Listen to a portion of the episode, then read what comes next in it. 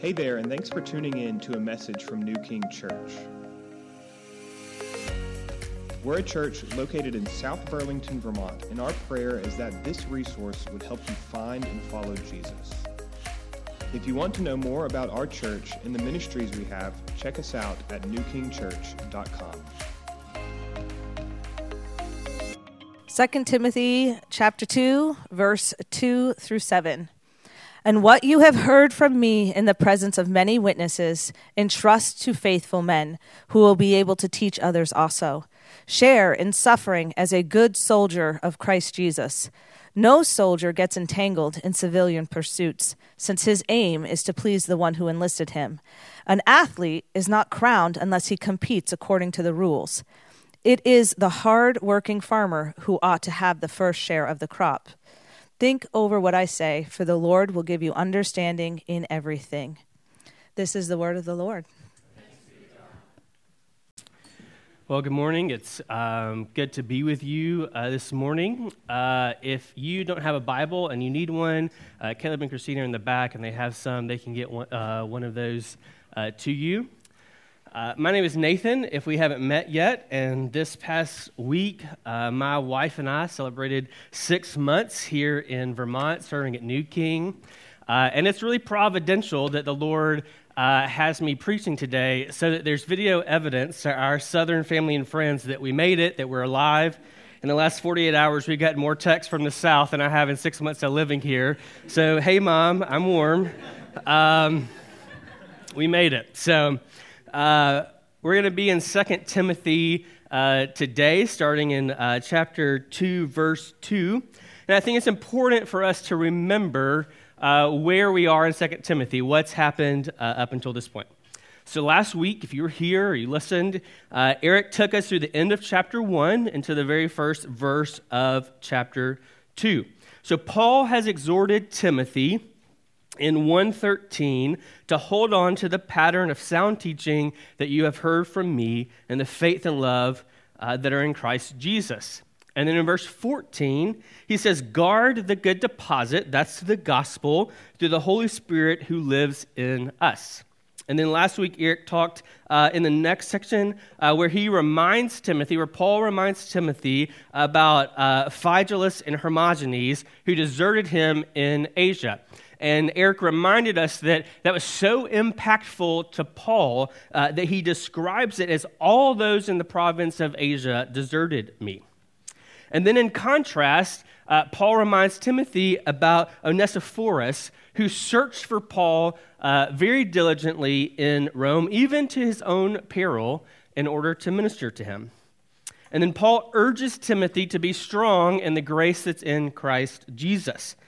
It's only the grace of Christ that lifts our head and renews us uh, when serving leaves us down and out. It's only the grace of Christ that brings us unspeakable joy in the worst circumstances, like Paul in prison. And then, just five verses after Paul reminds Timothy about these deserters, he commands him in verse 2 of chapter 2. He says, What you have heard from me in the presence of many witnesses, Commit to faithful men who will be able to teach others also. So, what is it that Timothy has heard from Paul in the presence of many witnesses? It's the message of the gospel.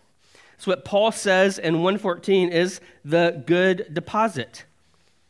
so in Acts 9, Paul is then known as Saul, is walking down the road to Damascus. He's on a mission to go murder some Christians when suddenly the glory of the Lord shines around Paul, and Jesus speaks to him, and he says, Saul, Saul, why are you persecuting me?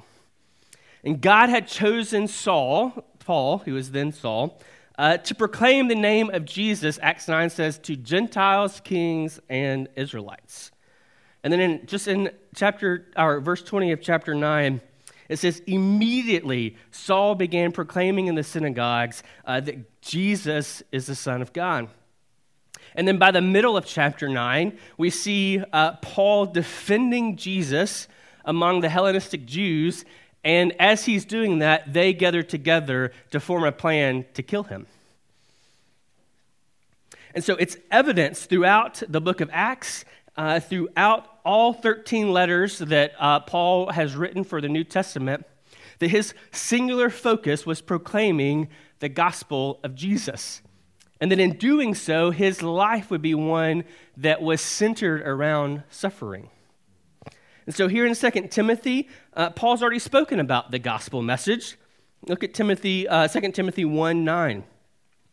He says, He has saved us and called us with a holy calling, not according to our works, but according to His own purpose and grace, which was given to us in Christ Jesus before time began.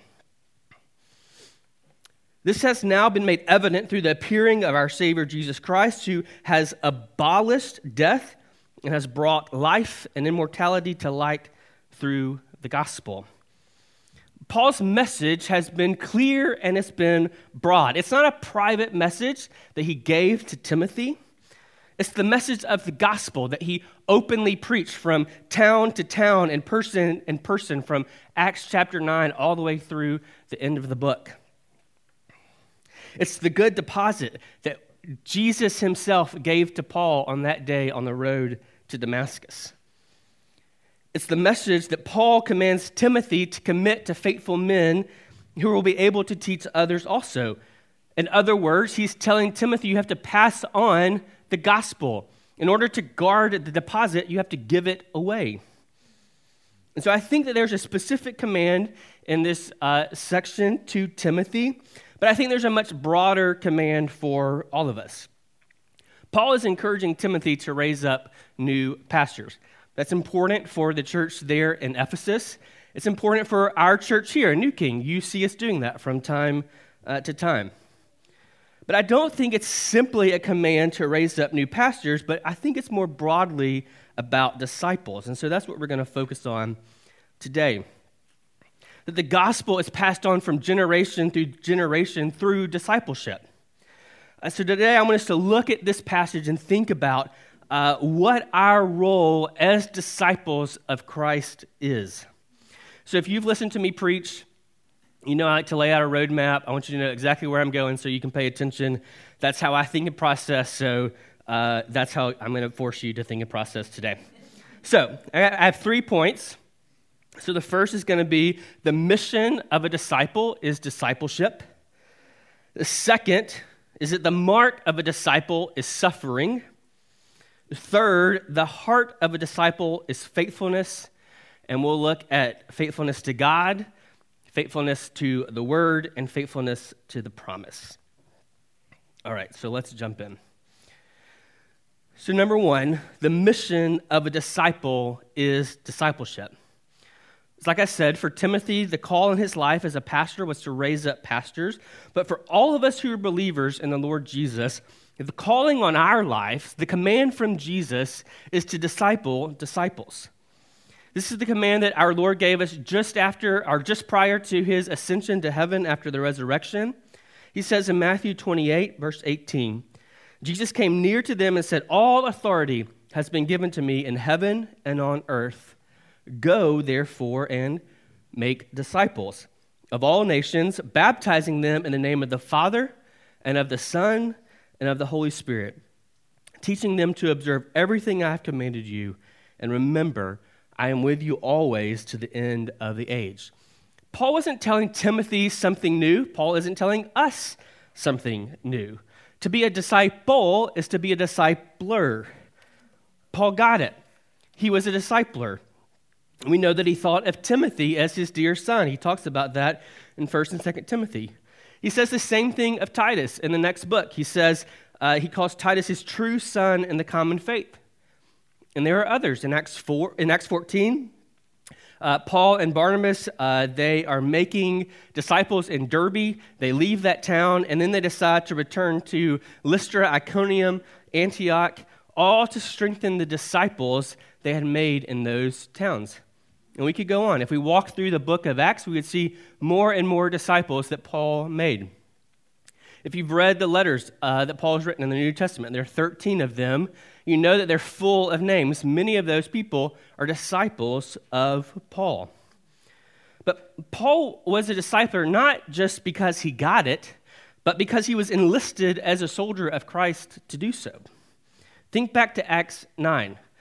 So after Paul sees Jesus, he's sent to uh, a house, and then Ananias is told by God to go to Saul uh, because God has chosen Saul to bring the message of the gospel to the world. And Ananias is to tell Saul that message uh, and that he will suffer in doing that. And so Christ himself gave the gospel to Paul. And Paul passes it on to many.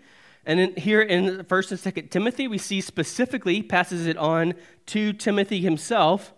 And the expectation is that Timothy would pass the message of the gospel on to others, and those others would pass it on to others. And each of us in this room, if you were to trace your gospel ancestry back, barring some miracle in the line, you would trace your gospel ancestry back to the earliest followers of Jesus. Because that's how God has ordained the message to be passed through from generation to generation, by mouth, from person to person. And, believer, as we look at this passage, I want you to understand that you have been enlisted as a soldier of Christ. Your mission is to go and to make disciples. Indeed, you're a believer because others have answered the call to go and make disciples. They have, like Paul commanded Timothy, guarded the good deposit by giving it to you. And so, what you have heard from me in the presence of many witnesses, commit to faithful men. We guard the good deposit of the gospel in our lives by giving it away to others. Look at verse 3. It says, Share in suffering as a good soldier of Jesus Christ.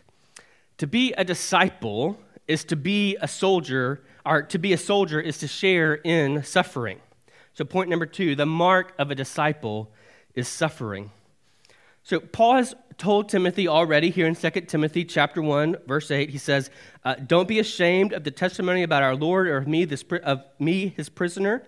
Instead share in suffering for the gospel relying on the power of God.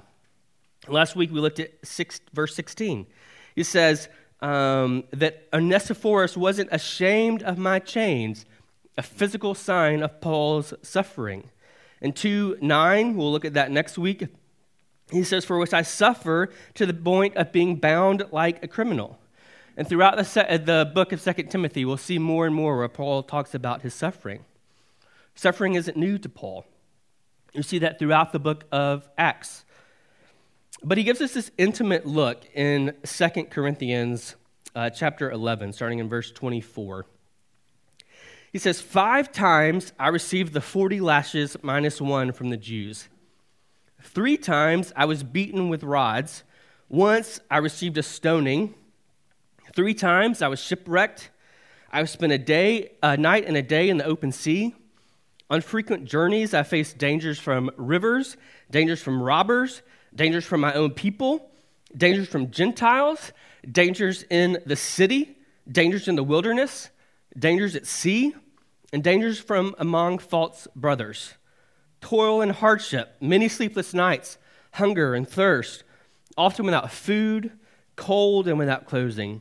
Not to mention other things, there's the daily pressure on me, my concern for all the churches. Paul is intimately familiar with suffering. At his conversion, the Lord promised that his life would be one of suffering, and indeed, we see here at the end of his life that it was. so, why does Paul put an emphasis on suffering? What does Paul want Timothy to learn in describing suffering as a mark of a disciple? I think we can see several things.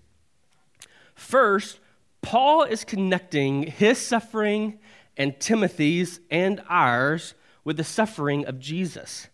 So I'm not going to jump into this too much because we're going to get into it next week.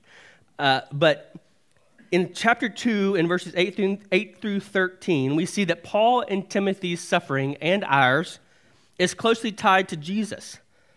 Jesus' ministry was characterized by suffering. Think about it. His own family and friends thought he was a fool. Uh, from the earliest days of his public ministry, people tried to figure out how to kill him. When he was arrested, his closest friends deserted him. He was wrongfully charged and he was hung on a tree.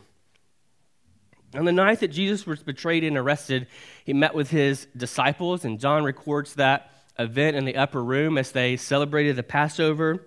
And Jesus taught them. It was the last opportunity he got before he was crucified uh, to teach them.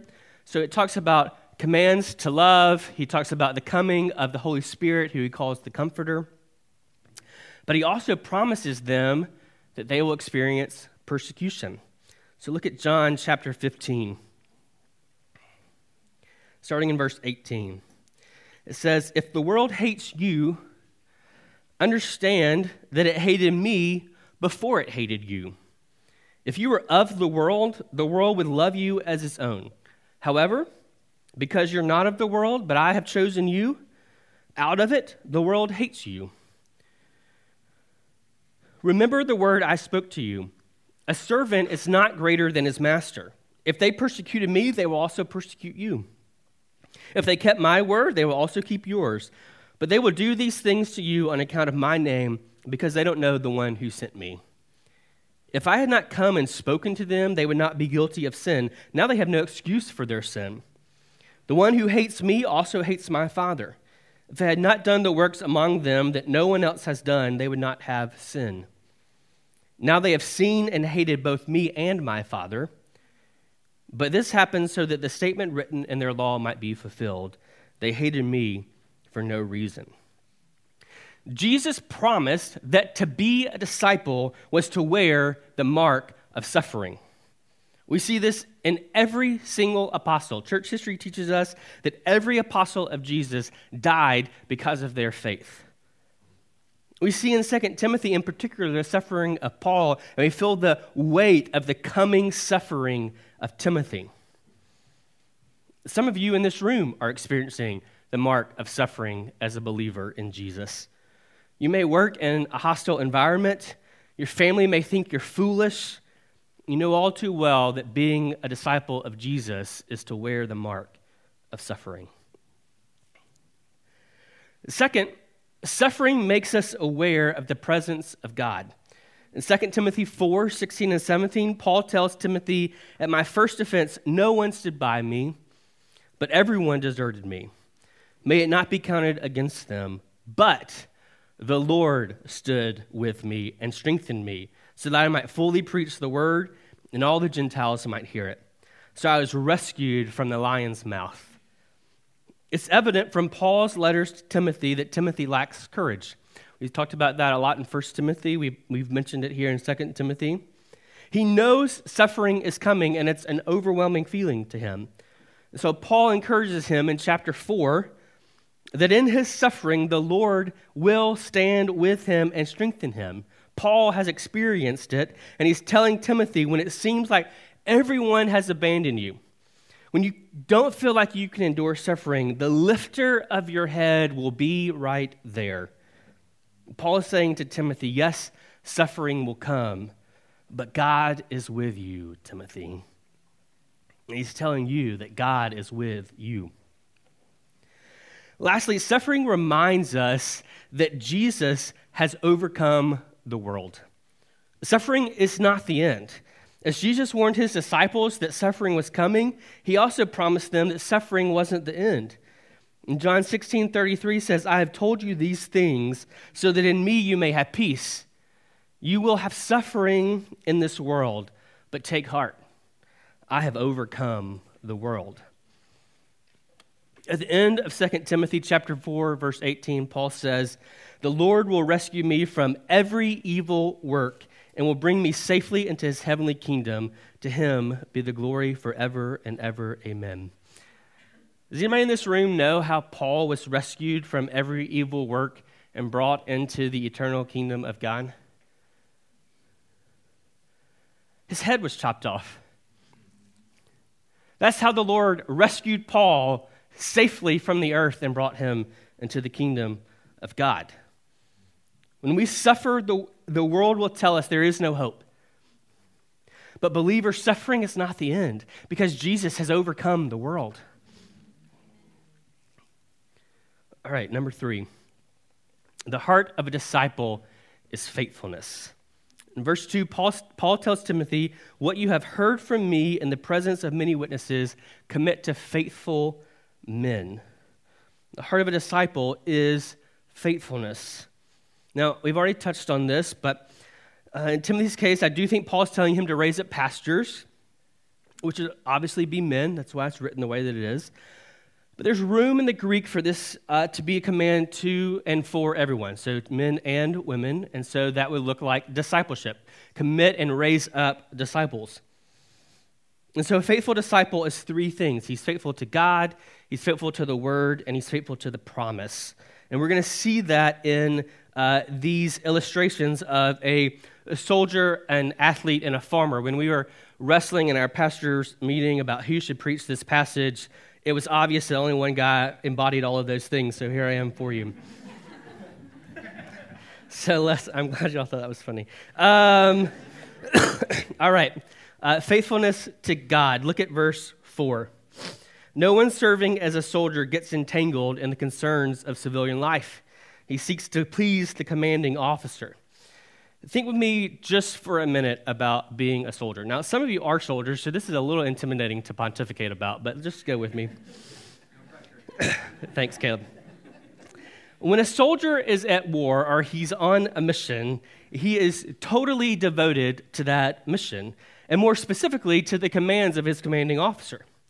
The soldier can't get entangled with civilian life. If he does, the mission is ruined, or much worse, the mission becomes deadly.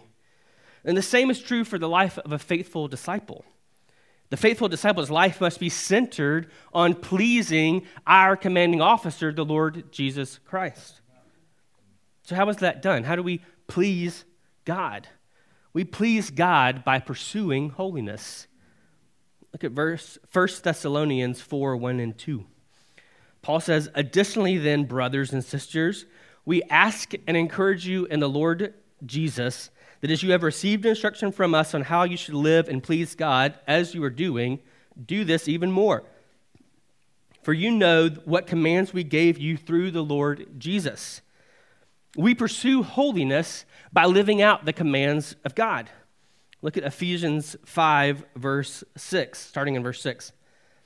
Let no one deceive you with empty arguments, for God's wrath is coming on the disobedient because of these things. Therefore, do not become their partners. For you were once darkness, but now you are in the light of the Lord. Live as children of light. For the fruit of light consists of all goodness, righteousness, and truth, testing what is pleasing to the Lord. Don't participate in the fruitless works of darkness, but instead expose them. For it's shameful even to mention what is done to them in secret. Jump down to verse 15. Pay careful attention then to how you live, not as unwise people, but as wise, making the most of the time because the days are evil. So don't be foolish, but understand what the Lord's will is.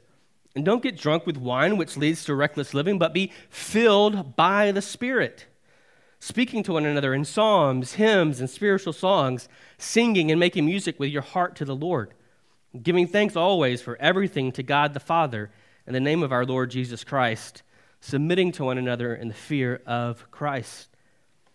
To please God, to be faithful to God, is to live as children of light. Children of light expose their fruits the fruits of goodness and righteousness and truth. They don't even participate in the fruitless works of darkness. Brothers and sisters, I ask you this morning are you participating in the fruitless works of darkness? What are the sins that are causing you to be distracted from your mission as a soldier of Christ? Are you consumed with greed? Are you jealous of what your neighbor has, but you don't? Are you addicted to some sort of substance? Are you uh, craving and consuming sexual satisfaction outside of a marriage? Are you a gossip? Are you a liar? Are you a racist? Are you overcome with anger? Paul says to bring those out and expose them in the light. He says to flee from them. Pay careful attention to what he says in verse 18. He says, And don't get drunk with wine, which leads to reckless living but be filled by the Spirit. When we remove sin from our life, we have to replace it. So if you're a liar and you stop lying, you suddenly become a truth teller. You don't just stop lying. You need to be filled by the Spirit. Don't just remove sin, but be filled by the Spirit. Speak to one another in songs and hymns and spiritual songs. Fill each other up by the Spirit with the Word of God and live as children of light. The soldier doesn't get entangled in civilian affairs, and the disciple doesn't get cozy with darkness. Instead, please your commanding officer, the Lord Jesus Christ, by living as children of light who pursue holiness. So the disciple is faithful to God, but he's also faithful to the word. Look at chapter 2, verse 5. also, if anyone competes as an athlete, he's not crowned unless he uh, competes according to the rules. So it only takes like half a look at me to determine I am no athlete. But I am a fairly big sports fan, born and raised in Alabama. College football runs deep in my blood. Uh, but I'm a sports fan of other things as well. I maintain that some of the like best stretch of sports is coming. March Madness, the Masters, praise the Lord, the Kentucky Derby, all of these things are coming. but I am my best sports fan self every two years when either the Summer Olympics or the Winter Olympics are here. I love the Olympics. For like 16 days, I am completely worthless for everything else because I am just glued to the TV. Uh, about sports I know nothing about. You know, like cross country skiing with a gun strapped to your back. Sign me up. I'm watching every single minute of it. What in the world?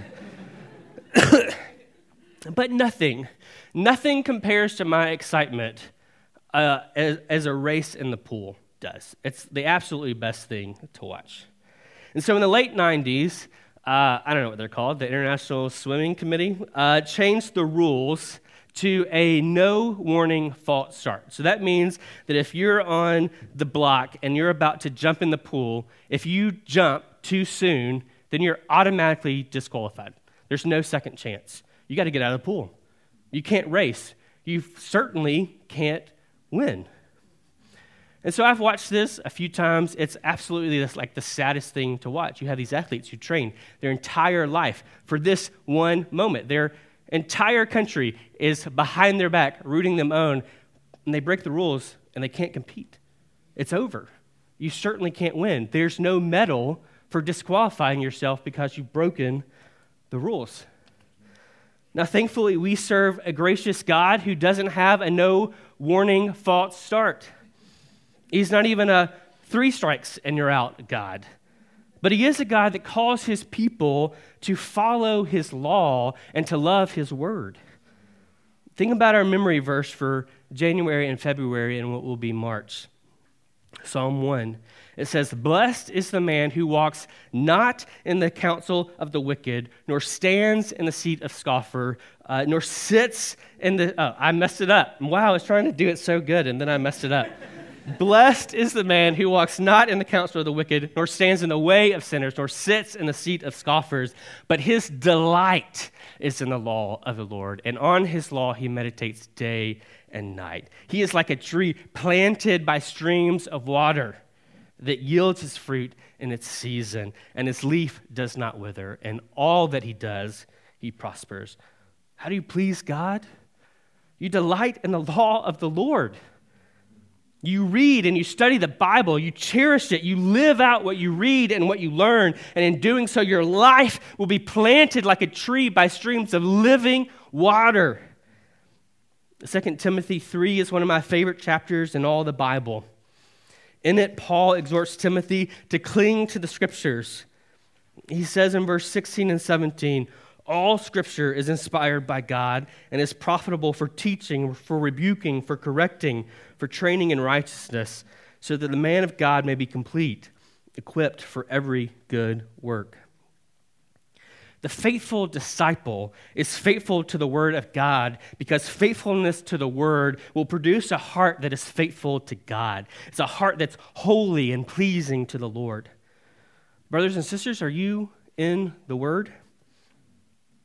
Are you prioritizing your time with the Lord every single day?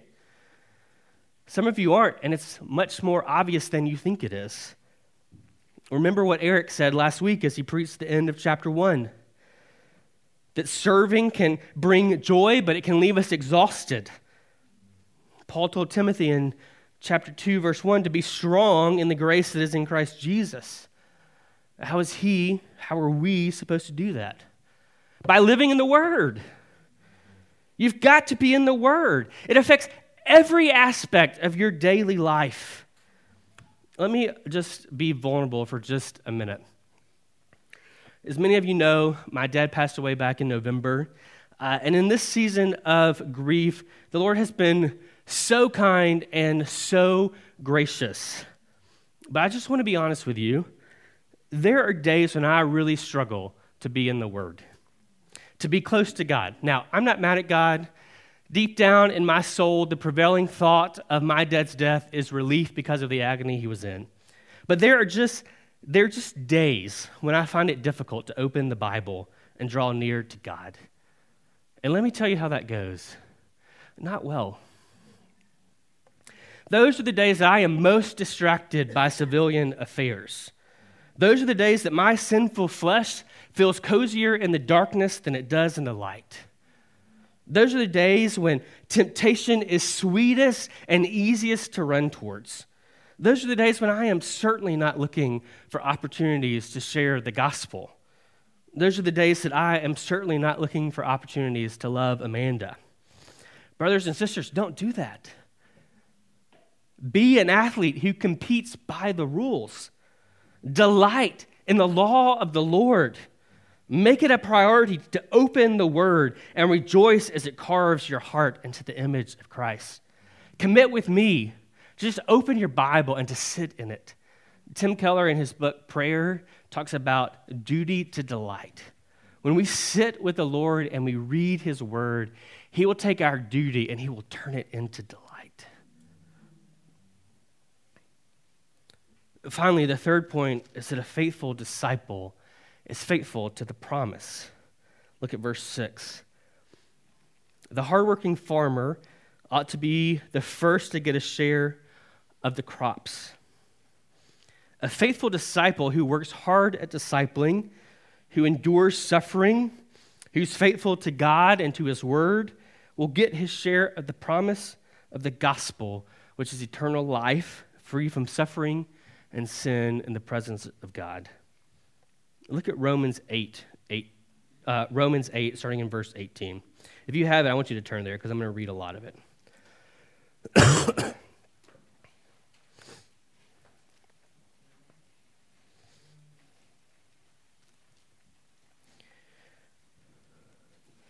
It says, For I consider that the sufferings of this present time are not worth comparing to the glory that is to be revealed to us.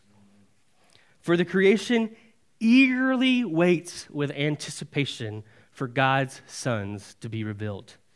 For the creation was subjected to futility, not willingly, but because of him who subjected it, in the hope that the creation itself will also be set free from the bondage to decay into the glorious freedom of God's children.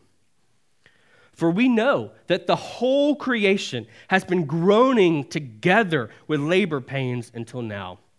Not only that, but we ourselves who have the Spirit as the first fruits, we also groan with ourselves, eagerly waiting for adoption, the redemption of our bodies. Now, in this hope we were saved. But hope that is seen is not hope, because who hopes for what he sees? Now, if we hope for what we don't see, we eagerly wait for it with patience. In the same way, the Spirit also helps us in our weakness, because we do not know what to pray for as we should. But the, but the Spirit Himself intercedes for us with inexpressible groanings. And He who searches our hearts knows the mind of the Spirit, because He intercedes for the saints according to the will of God. We know that all things work together for the good of those who love God, who are called according to his purpose. For those who foreknew, he also predestined to be conformed to the image of his Son, so that he would be the firstborn among many brothers and sisters. And those he predestined, he also called. And those he called, he also justified. And those he justified, he also glorified. What then are we to say about these things? If God is for us, who is against us? He did not even spare his own son, but gave him up for all of us. How will he not also with him grant us everything? Who can bring an accusation against God's elect? God is the one who justifies. Who is the one can, who condemns? Christ Jesus is the one who died, but even more, has been raised. He also is at the right hand of God and intercedes for us. Who can separate us from the love of Christ?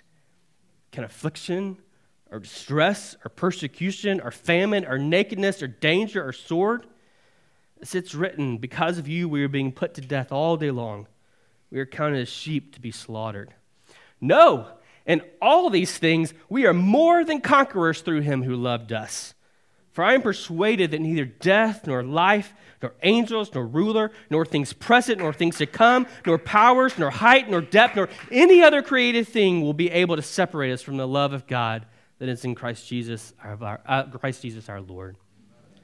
The sufferings of this present time are not worth comparing with the glory that's to be revealed to us. Brothers and sisters, are you a faithful disciple? Are you discipling others? Are you pursuing holiness and faithfulness to God? Are you faithful day in and day out to the Word? Are you living your Christian life like a hardworking farmer who is exhausted from plowing, who's burnt from the sun, who has put all your time and energy into serving the Lord? Do you feel the burden of lost family members or coworkers or neighbors? Have you used up every word you can think of to talk about the gospel? Have you given your life to the mission of the church only to be hurt and run off by the sins of others?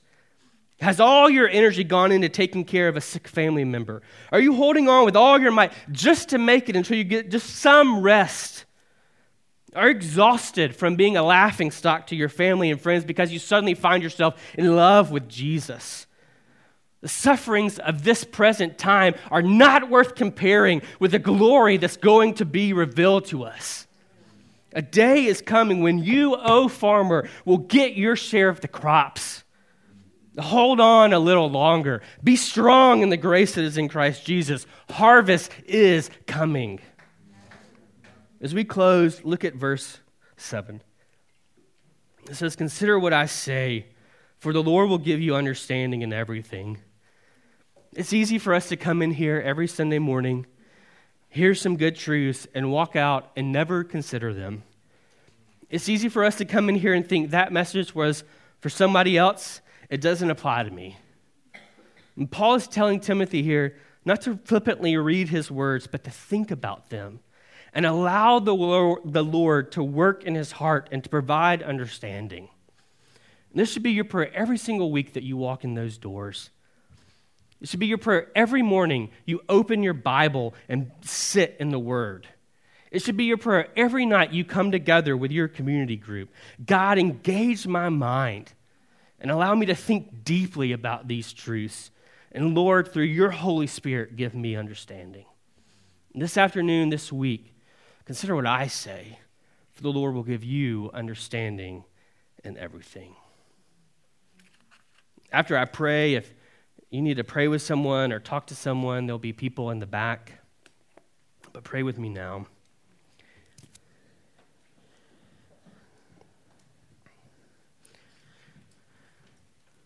Father, we believe. We have seen it in your word that you have commanded us to live a life of discipling disciples.